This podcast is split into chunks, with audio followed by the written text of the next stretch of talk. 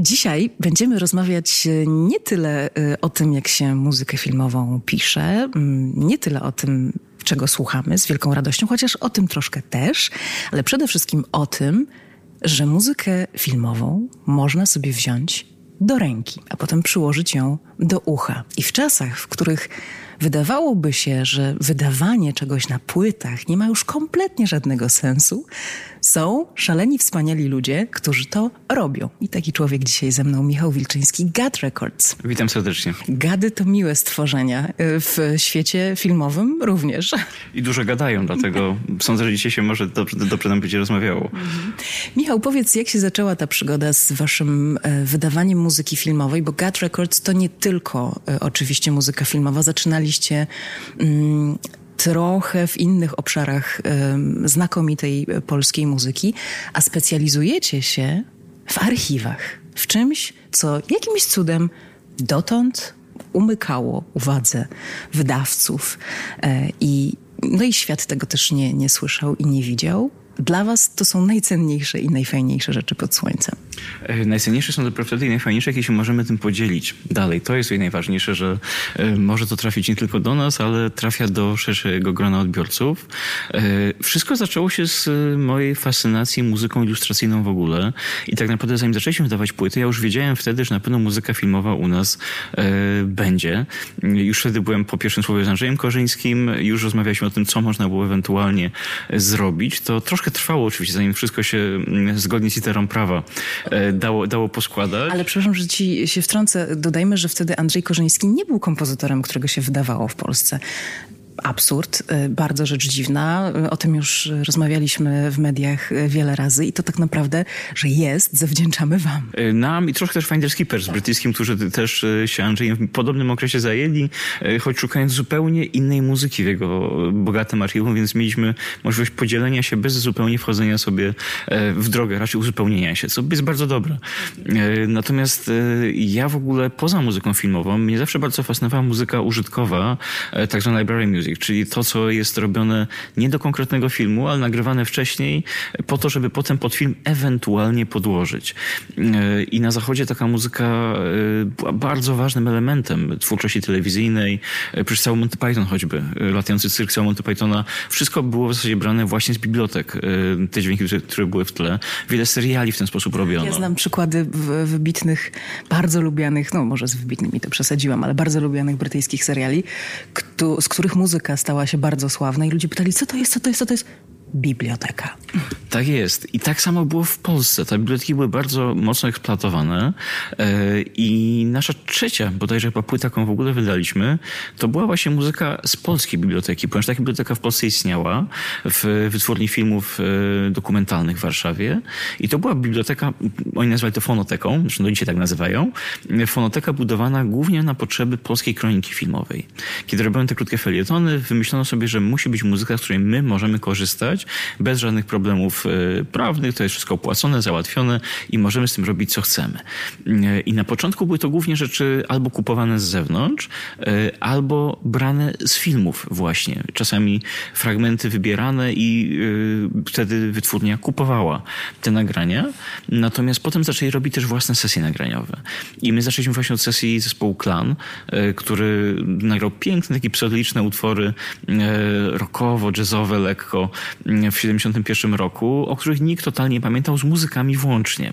E, tak więc to przypomnieliśmy, od tego zaczęliśmy e, i e, niejako dla mnie naturalnym było, że skoro już mamy muzykę ilustracyjną, mamy library music, to to, żeby wydawać te ścieżki dźwiękowe jest kwestią czasu i też do tego cały czas od początku dążyłem. Ile mieliście takich głosów?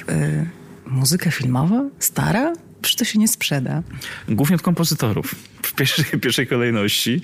E, ale to nie tylko dotyczyło muzyki filmowej. Tak samo przecież Jerzy Milian, e, kiedy, kiedy zaczęliśmy z nim współpracować, jego pierwsze pytanie do mnie to było, czy panu się to w ogóle opłaci. Co ty odpowiadałeś? Powiedziałem, że to nie ma w tym momencie żadnego znaczenia, bo ta muzyka jest zbyt dobra, żeby ją trzymać tylko w szufladzie. To była podstawa tak naprawdę. Ja wychodzę z założenia, że jeśli ta muzyka naprawdę jest e, warta tego, żeby jej słuchać, ona się obroni sama. Ona się obroni i ona trafi do tych odbiorców, do których trafić e, powinna. No i miałeś rację. Y, jakbyśmy mogli tak bardzo krótko ubrać y, gadową historię muzyki filmowej, chociaż cały czas również y, zachęcamy, ty już Jerzym Milianem zachęciłeś, żebyście poszperali trochę w tym, co gad wydaje, bo, mm, bo tam jest bardzo dużo polskiej muzyki rozrywkowej, fantastycznej i takiej właśnie jazzowo, jazzująco, takiej popularnej i, i bardziej eksperymentalnej i rockowej. Naprawdę jest, jest czego słuchać, ale zamknijmy w, w, w jakimś takim małym streszczeniu to, co udało się Wam wydać do tej pory jeśli chodzi o muzykę filmową polską? Jakbyś się pochwalił. Zaczęliśmy od y, muzyki Włodzimierza Nachornego do filmu Zapach Psie Sierści. To był ten nasz start. Y, to, był, to była pierwsza płyta, jaką udało się zrobić y, i byłem przeszczęśliwy, że, że wreszcie jest, że wreszcie możemy, możemy to przygotować w takiej formie, w jakiej chcieliśmy, z fotosami z filmów, y, z bogatą książeczką, plakatami. Czyli pięknie po prostu. Staramy się, staramy się to, zawsze, zawsze wychodzę z założenia, że ta płyta, że szczególnie teraz, w momencie, kiedy jest streaming, który dominuje jako rynek, to jeśli już ktoś kupuje płytę, to należy mu się coś więcej. To ma być opowieść, po prostu, cała, do, jaka, jakaś do, do, do, do, do przejrzenia, do, tym się należy delektować po prostu. E, tak więc e, zaczęliśmy od zapachu pierwszej i jeszcze chwilkę wcześniej, e, to nie była polska muzyka filmowa, ale było Ciemne Słońce Martina Kratochwila, czyli czeskie kino science, e, fiction. E, zresztą z, polskimi aktorami, tam Jerzy Kamas grał. Natomiast potem było w Pustyni w Puszczy Andrzeja Korzyńskiego, o którego wznowienie bardzo dużo osób depytuje, ponieważ on nadal jakieś zawrotne ceny obecnie osiąga. Mam nadzieję, że to się uda niebawem zrobić. Potem pojawiła się, jeśli dobrze pamiętam, muzyka 07 Zgłoś się. To był przebój. To był hit, zdecydowanie. To też była płyta, która długo strasznie powstawała. Najpierw z powodów e, czysto prawnych, bo tam było w paragrafie 22 po prostu nie mogliśmy wyciągnąć taśm bez podpisu, e, ale nie mogliśmy dostać podpisu, nie wiedząc, co jest na taśmach. A nie mogliśmy posłać taśm, bo nie mogliśmy wyciągnąć z archiwum. I tak to krążyło, krążyło przez kilka dobrych lat, dopóki jedna e, bardzo przytomna pani w archiwum telewizji polskiej po prostu pozwoliła nam zająć się tym tematem tak, jak powinniśmy się zająć. A potem ta płyta strasznie długo też powstawała, ponieważ to jest album, który był zbierany z całego serialu i... Ta muzyka nigdy nie została wydana, nigdy. tak jak właściwie wszystko, co, y, czym się zajmujecie. Tak, tak, tak się, tak się, tak się złożyło. Zresztą zgłosiła akurat ten czołówka sama. Była gdzieś tam dostępna na jakichś płytach. Mm, w latach 80. jeszcze nawet była wydana na winylu. Natomiast całej reszty nie było nigdy. Co więcej, część tej muzyki nawet nie trafiła do finalnej wersji serialu, bądź trafiła w bardzo, bardzo mocno okrojonej formie. E, co jeszcze? Bo to na tym nie koniec. Tak, na tym, na tym nie koniec. Potem e, wracaliśmy do muzyki Andrzeja Korzyńskiego, była Akademia Pana Kleksa. E, ta instrumentalna, czyli nie piosenki z filmu, ale cały oryginalny score, tak jak powinny być wydane już dawno, dawno temu. Więc to zostało zebrane, to zostało, zostało wydane. I potem potem, potem kolejne płyty Andrzeja Korzyńskiego, bo Andrzej stał się takim naszym tutaj głównym punktem niejako e, tych naszych poszukiwań filmowych, e, ze względu raz na swoją niesamowitą przychylność i, i niesamowitą serdeczność, jaką nas tutaj otacza od, od początku e, i ze względu na jego ogromne archiwum, które po prostu cały czas prze, przekopujemy i, i my wciąż tam odkrywamy nowe rzeczy i wciąż jeszcze nie wiemy do końca, co jeszcze się tam kryje. Dodam w kontekście Andrzeja Korzyńskiego, że ten moment, kiedy mm, ja wzięłam do ręki płytę z muzyką do Akademii Pana Kleksa, którą zresztą pan Andrzej mi osobiście podarował, więc była to podwójna przyjemność, był momentem magicznym dla dziewczynki wychowanej trochę na tych filmach, chociaż dzisiaj młode pokolenie też się na tych filmach wychowuje. Ja akurat rzeczywiście trzymałam to wydawnictwo i myślę sobie, no późno, ale lepiej późno niż wcale i mało jest takich tytułów filmowych przy tym bogactwie cyfrowych mm, cyfrowej muzyki, które ja rzeczywiście chciałabym wziąć do ręki i tak traktować trochę jak taki, taki skarb. A Akademia Pana Kleksa takim skarbem była. Ale to kwestia, że dla, znaczy dla nas ten film, my wszyscy, my wszyscy jesteśmy z Kleksa.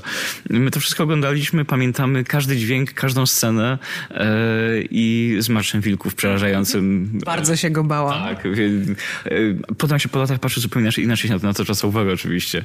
E, tak, tak więc e, to jest magiczna muzyka, zdecydowanie. E, ale Andrzej miał niesamowity dar właśnie do pisania muzyki, która ma w sobie coś więcej.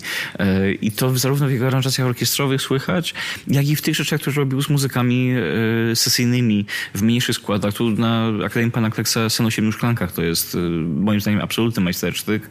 I to, co tam Winek Krus na gitarze wyprawia z Arkiem Żakiem na basie, to jest po prostu esencja tego, co w latach 80. powinno się robić w polskiej muzyce filmowej tak naprawdę. Dodajmy jeszcze, że wydaliście też Arp Life. To jest zespół założony przez Andrzeja Korzyńskiego. Pierwszy zespół muzyki elektronicznej w Polsce, którym się zachwycił, którego brzmieniem zachwycił się Andrzej Wajda, więc Arplife w Człowiekach z mm, swoją rolę zagrał. Też to jest wasze wydawnictwo. Tak, jest cała antologia trzypłytowa, która zbiera wszystkie zachowane nagrania Arplife'u, plus troszkę więcej nagrań, które Arplife'em do końca nie są, e, ale były grane przez identycznych muzyków, tych samych e, i wszyscy pod batutem Andrzeja znowu, więc trzeba było to po prostu połączyć w jedną, e, w jedną całość. Tak, Arplife to jest bardzo ważny element w twórczości Andrzeja i bardzo też ważny element w naszym katalogu, bo to jest muzyka raz e, właśnie wykorzystywana w filmach, dwa jest to muzyka ilustracyjna sprzedawana na zachód.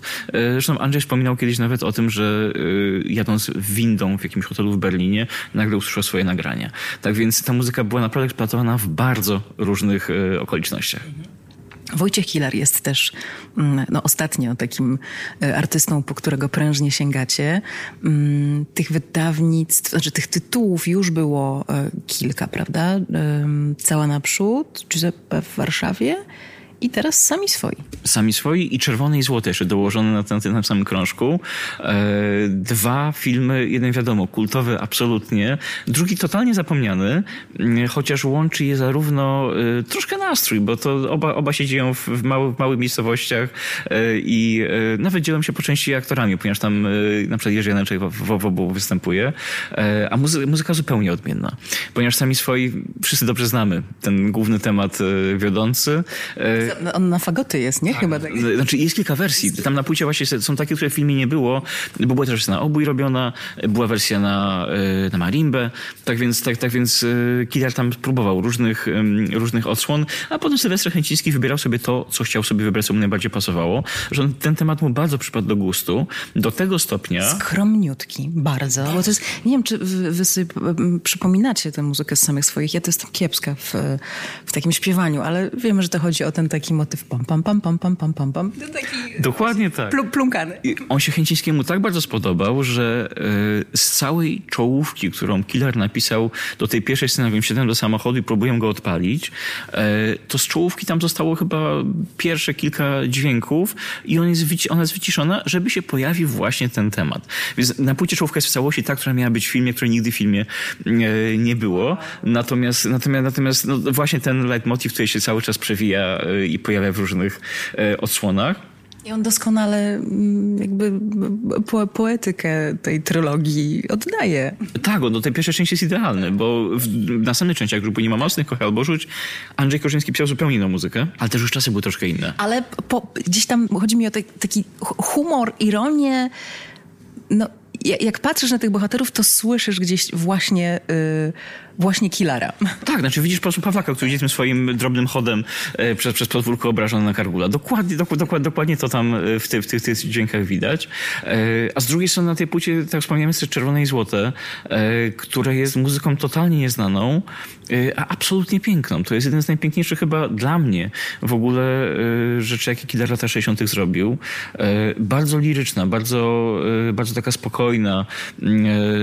Tam dużo harfy się pojawia jakieś połączenia fortepianu i vibrafonu na przykład na jakimś takim rozdrganym tle smyczkowym. Naprawdę piękna rzecz, e, której zupełnie e, zupełnie, to mało kto o niej pamięta, bo w filmie po prostu mało kto pamięta.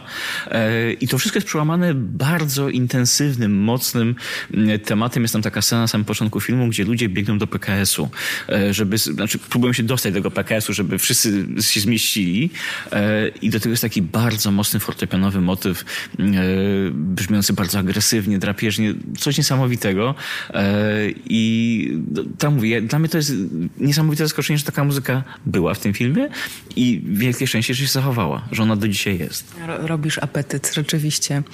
Y, nie wiem, czy to jest pytanie dobre, bo nie, nie wiem, czy ten fach ci pozwala na to pytanie odpowiedzieć, ale czy jest taki kompozytor albo taki filmowy tytuł, który aż by się prosił o wydanie i mm, to jest gdzieś tam twoje marzenie?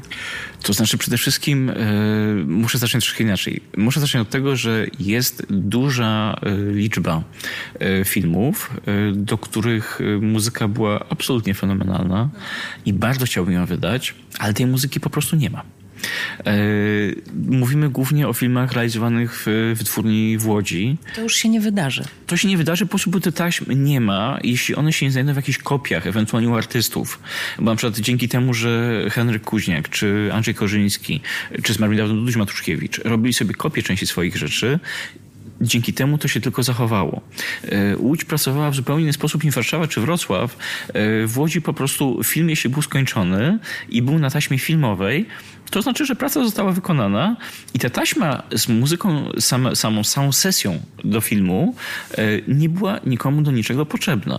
One były albo wykorzystywane na nowo, albo wykorzystywane na jakieś prywatne cele. Mm, słyszałem też historię o tym, że czasami im palą nawet w piecach. Tak więc, tak więc po prostu duża przecież muzyki komedy, niestety, Czaskowskiego, to wszystko po prostu poszło z dymem. Więc tego, te, tego niestety dzisiaj już nie ma. E, I wśród tych tytułów są takie, które bardzo bym chciał, żeby... To rzucisz jakiś? No bo to już się nie wydarzy, więc się... Choćby o, pociąg w całości, żeby, żeby, żeby był e, Kawalerowicza. Więc, więc tego typu rzeczy przepadły i tego, do, do tego nie mamy jak niestety sięgnąć. E, ale staram się narzekać, ponieważ poza tym, że nie ma Łodzi, jest archiwum na Chełmskiej w Warszawie oczywiście i jest też archiwum odkryte przez nas Y, w ubiegłym roku, y, które mieści się w Centrum Technologii Audiowizualnych we Wrocławiu, czyli w dawnej wytwórni filmów fabularnej wrocławskiej. Y, I większość pereł, jakie w ostatnim roku się u nas ukazała, to właśnie stamtąd. No i to jest jeszcze wątek, o który cię muszę zahaczyć, bo to, że wydajecie, to wiemy, ale jak to się robi? Nie możesz nam pewnie zdradzić wszystkich szczegółów, ale jest to taka trochę praca detektywistyczno, archeologiczno, nie wiem jaka, wymagająca i cierpliwości, uporu mm, i też y, dużej wiedzy. Gdzie szukać, jak szukać i kogo szukać? Wszędzie. Wszędzie szukać i każdego. Tak, tak, tak najlepiej. Y, znaczy powiem, powiem tak, y, w wypadku niektórych kompozytorów, którzy mieli właśnie swoje archiwa, sytuacja jest o wiele prostsza, po prostu schodzimy do piwnicy, wchodzimy na strychy, wyjmujemy taśmy, zgrywamy je, przeglądamy i patrzymy, co, co z tego możemy zrobić. E, mm, tak samo, że było z Jerzym Milanem, tak, że ja do, do niego pozostawałem regularnie co jakiś czas y, taśmy, a Jerzy miał taki zwyczaj, że upychał taśmy wszędzie w domu, więc czasem jak u niego byłem w odwiedziny, na przykład widzimy, że między książkami jakieś jedna tasiemka gdzieś stoi i na przykład odkrywałem jakieś nagranie znane z Wojtkiem Karolakiem lat 60. w ten sposób. E, tak więc, y, natomiast jeśli chodzi o archiwa, y, szukamy, pytamy wszędzie tak naprawdę i trzeba czepiać do skutku, bo ja 10 lat temu, jak zaczynaliśmy e, wydawanie płyt, ponad 10 lat temu, dzwoniłem do Wrocławia, dopytywałem się, jak wygląda sytuacja z archiwami. Wszyscy wszyscy mówili, że po prostu niczego nie ma. Może jakieś pojedyncze taśmy z efektami dźwiękowymi, muzyki na pewno żadnej nie ma. Kiedy w Wrocławiu zmieniło się szefostwo, pojawił się Robert Banasia, który y, zaprowadził totalny porządek w, w centrum i, e, i, i, no, no i zrobił z niego wspaniałą placówkę naprawdę, e, to nagle się okazało, że te taśmy jednak są. Są taśmy, są kostiumy oryginalne, bo oni tam mają kilkanaście tysięcy kostiumów z wszystkich filmów. Część można obejrzeć na miejscu, jak się zajrzy y, do sety.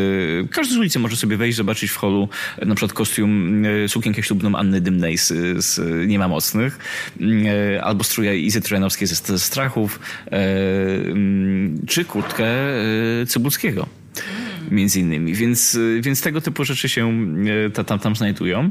No i znalazły też się taśmy. E, I jak się o nich dowiedzieliśmy, w bardzo złym czasie, ponieważ dowiedzieliśmy o tym dokładnie kilka dni przed pandemią, przed pierwszym lockdownem, więc zdążyliśmy się jeszcze umówić, po czym zdążyliśmy spotkanie odwołać z dyrektorem CETY.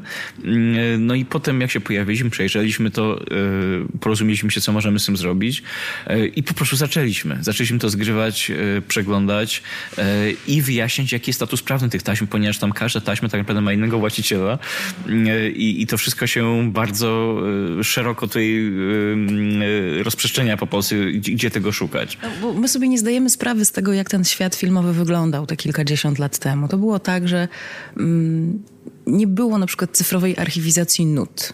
I jeśli te nuty się gdzieś zgubiły, zapodziały, nawet nuty kompozycji Wojciecha Killera, to po prostu ich nie było i sam Wojciech Killer nie wiedział, co, co zrobić i jakby skąd. W ten sposób e, na przykład jak e, pracowano nad Drakulą, żeby pokazać film z muzyką na żywo, to właściwie orkiestrator spisywał to po prostu ze słuchu, co, co, co usłyszał w filmie, bazując na jakichś takich bardzo małych materiałach, które były.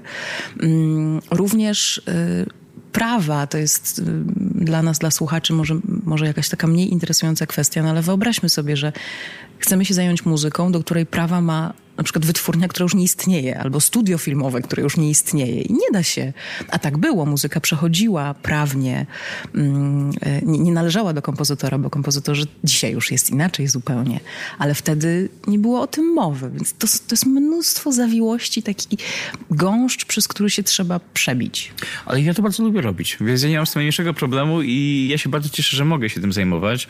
E, jeśli efektem tego jest zrobienie tak, płyt tak dobrą muzyką, więc zawsze warto, moim zdaniem. E, no tak wspomniałem o tym zrośtym zgłosie, to właśnie tak to wyglądało czasami, że my wiemy, gdzie taśmy są, wiemy, gdzie one leżą, tylko nie możemy po nie sięgnąć. E, a czasami jest tak, że taśmy nie wiemy, gdzie leżą zupełnie, natomiast e, czasami się je udaje znaleźć mm, i wtedy jest to niesamowita radość właśnie, że, że, że można sobie coś dalej jeszcze, mm, jeszcze, jeszcze, jeszcze stworzyć. Czasami na przykład znajdują się zupełnie w nie tych miejscach, gdzie powinny się znaleźć. Mm, tak było z muzyką z doktora Murka, Lucjana Kaszyckiego. Zmarł piękną muzyką zresztą. Słuchałam niedawno e, tego doktora Murka i pomyślałam sobie, że to jest bardzo hollywoodzkie, niebanalne. Lucjan Kaszycki pisał bardzo trudne rzeczy, które jednak dla ucha, nawet ucha amatora, były szalenie interesujące. Tak, a tu była bardzo y, ścieżka szeroka zrobiona. Znaczy, powiem jeszcze tak, to co na płycie jest, to są suity. To są suity, które były nagrane chwilę potem po zrealizowaniu muzyki do filmu y, z tą samą partyturą dos- dokładnie. Lucjan Kaszycki pojechał do radia, zaznaczył tylko, że panowie gramy od tego tak do tego do tego i z tego robimy suitę. Y, I też partytury już zniknęły, nie ma ich. Y, natomiast, natomiast y, ta suity się zachowały i dzięki temu mogliśmy się nimi, nimi właśnie cieszyć. Że, sądzę, że do Lucjana Kaszyckiego też jeszcze będziemy wracać, ponieważ zarówno w archiwach, które już wcześniej znaleźliśmy, jest jeszcze troszkę właśnie suit gotowych, między innymi z gangsterów i filantropów, z katastrofy na Gibraltarze, ale jest też muzyka do filmów Hasa. Właśnie w... I stałego współpracownika tak, jakby, czy może odwrotnie, Lucjan Kaszycki był stałym współpracownikiem Hasa. Trzy lata przede wszystkim, tak, to, to, to prawda. I w Wrocławiu troszkę tej muzyki się zachowało. E, z filmu Hasa zresztą pochodzi najbardziej znana piosenka, e, być może filmowa polska, a być może z tamtych czasów, mm, a być może najbardziej znana mm, taka piosenka rozrywkowa w jesiennym stylu, czyli pamiętasz była jesień mm, z filmu Pożegnanie. Tak, Evergreen to absolutny. Akurat jego na taśmach wrocławskich nie ma. On gdzieś przepadł, albo jeszcze się nie udało nam go znaleźć, ponieważ y, też jesteśmy jeszcze cały czas w, w połowie y, drogi i, i, i, te archiwa jeszcze, są też sporo rzeczy będą tutaj, tutaj kryły. Szczególnie jeszcze, że jedna rzecz, o której nie wspomniałem, właśnie się Wrocław chodzi, y, nie tylko Wrocław, ale ogólnie o, o tego typu archiwa Y, muzyka często powstawała dość wcześnie, y, wbrew pozorom. W, w, często się, robi się tak, że muzyka się pisze pod koniec, patrząc pod obraz i tak dalej. Wtedy ta muzyka często była robiona wcześniej, równolegle z filmem, osobno zupełnie y, i często była jeszcze podpisywana roboczymi tytułami filmów. Przez co teraz czasami, my tam się, przepraszam, że tu biją, nie było muzyki, przepraszam, że tu biją, była muzyka z filmu Traktat. I dopiero w ten sposób udało się znaleźć, że ona, ona, ona, ona się zachowała mm, i ona, ona jest obecna. Natomiast yy, tak to wygląda często właśnie, że pod jakimiś dziwnymi tytułami yy, są rzeczy, których w ogóle, w, w, ogóle miało nie być. Zresztą są do tej pory rzeczy, które mamy z pytajnikami, że nie wiemy z jakiego filmu, bo nam do żadnego filmu zupełnie polskiego to nie pasuje. Yy, I nie wiemy skąd ta muzyka jest i czemu ona tam jest, a jest normalnie film, jest pieczątka, ponieważ każdy film miał potem pieczątkę z kierownictwa produkcji dane, danego obrazu, no ale nie ma, nie ma śladu. A jak się ktoś ciebie, Michał, pyta, co ty robisz w życiu, to co odpowiadasz? Tak jakby kim jesteś z zawodu? Ja robię płyty. Ja robię płyty yy, i czasami książki jeszcze. Yy, natomiast zajmuję się, znaczy, powiem tak, jest takie ładne bardzo określenie w języku angielskim na osoby, które szukają właśnie po archiwach, szukają po płytach winylowych. To się nazywa digger. Natomiast po polsku kopacz brzmi trochę gorzej. Kopacz, no właśnie. Więc to bardziej się kojarzy z pracą mocno fizyczną i nie, nie, nie, tego typu. Tak więc, e, ale, ale to właśnie jest tak naprawdę to, czym się zajmuję, ponieważ e, ja poza tym, że spędzam czas na tym, na przygotowywaniu tych płyt, e, no to duży czas, dużo czasu spędzam na tym właśnie, że raz szukam w różnych miejscach, co się zachowało i gdzie coś może być. Siedzę w katalogach archiwalnych, siedzę w starych gazetach i szukam jakichś zmian, które mogą mnie naprowadzić na jakąś muzykę, która na przykład powinna gdzieś jednak być obecna, gdzieś się znaleźć. Szukam dostępu do muzyków, y, do kompozytorów, czas, czasami się okazuje bardzo trudnym, bądź czasami totalnie niemożliwym zajęciem. Mamy takie płyty, które mamy gotowe niejako, mm, ale moglibyśmy je wydać tak naprawdę równie dobrze, e, ale że jesteśmy zaporządni, to po prostu czekamy na moment, w którym jednak znajdziemy kompozytora bądź spadkobierców i oni powiedzą tak, w porządku, wydawajcie. No to cóż, piękna to jest droga od tego momentu, kiedy mówili, to się nie sprzeda, do tego momentu, kiedy płyty z muzyką Andrzeja Korzyńskiego chociażby y, są na Allegro za kilkaset złotych, albo w, przy wielu tytułach u was jest informacja produkt niedostępny. To jest smutna informacja. Bo dla, dlatego, że, że się wszystko sprzedało. E, wspaniała przygoda. No cóż, e, mam nadzieję, że, że czujesz się um, usatysfakcjonowany tą robotą robienia płyt. Znaczy ja w ogóle nie mam problemu, że ja wstaję do pracy. To jest bardzo ważne, że ja idę do pracy i ja nie wiem, że jestem w pracy, bo ja po prostu robię to, co lubię i jestem też niesamowicie szczęśliwy, że trafiłem też na osoby, z którymi, z którymi współpracuję, yy, które są tak samo na tym punkcie zakręcone jak ja i, i są doskonałe w tym, co robią. Więc tutaj Łukasz Hernik, z którym, z którym to wszystko y, robimy, on też odpowiedzialny za stronę graficzną wszystkich płyt, to też nam jest bardzo ważne. A to jest też y, faj, fajny, tak. bardzo fajny y, jakby element tego wizerunku wizerunku, który dajecie muzyce. Tak, to jest, to jest, to potrzebne. To właśnie jest część tej opowieści, o której mówiłem, żeby, żeby było tak. Trzeba, Przemek Pomarański, który u nas zajmuje się fotoedytą, najlepszy fotoedytor w Polsce. Nie, nie, nie, nie jestem tutaj, yy, jestem pewien, że, że, mówię prawdę. Yy, I nasza czujna redaktor Ania Piątek, która po prostu wszystkie teksty nam potem tak demoluje, że da się jakoś je czytać. E, tak więc y, dzięki nim to wszystko też wygląda tak, że, że możemy, y, może, możemy z tym iść do przodu i e, no i te archiwy jeszcze sporo rzeczy kryją, więc y, na pewno to nie koniec. Michał Wilczyński, człowiek, który robi płyty. God Records był dzisiaj gościem podcastu Score and the City. To na koniec sami swoi, ale to już ty musisz zapowiedzieć jako ojciec tego sukcesu. E, to może będą te dwa połączone utwory, czyli to, co się zmieściło w czołówce, ale tym razem pełny wersja, czyli czołówka, a potem temat kłótnia, czyli ten słynny, najsłynniejszy temat samych swoich. Bardzo Ci dziękuję. Dziękuję.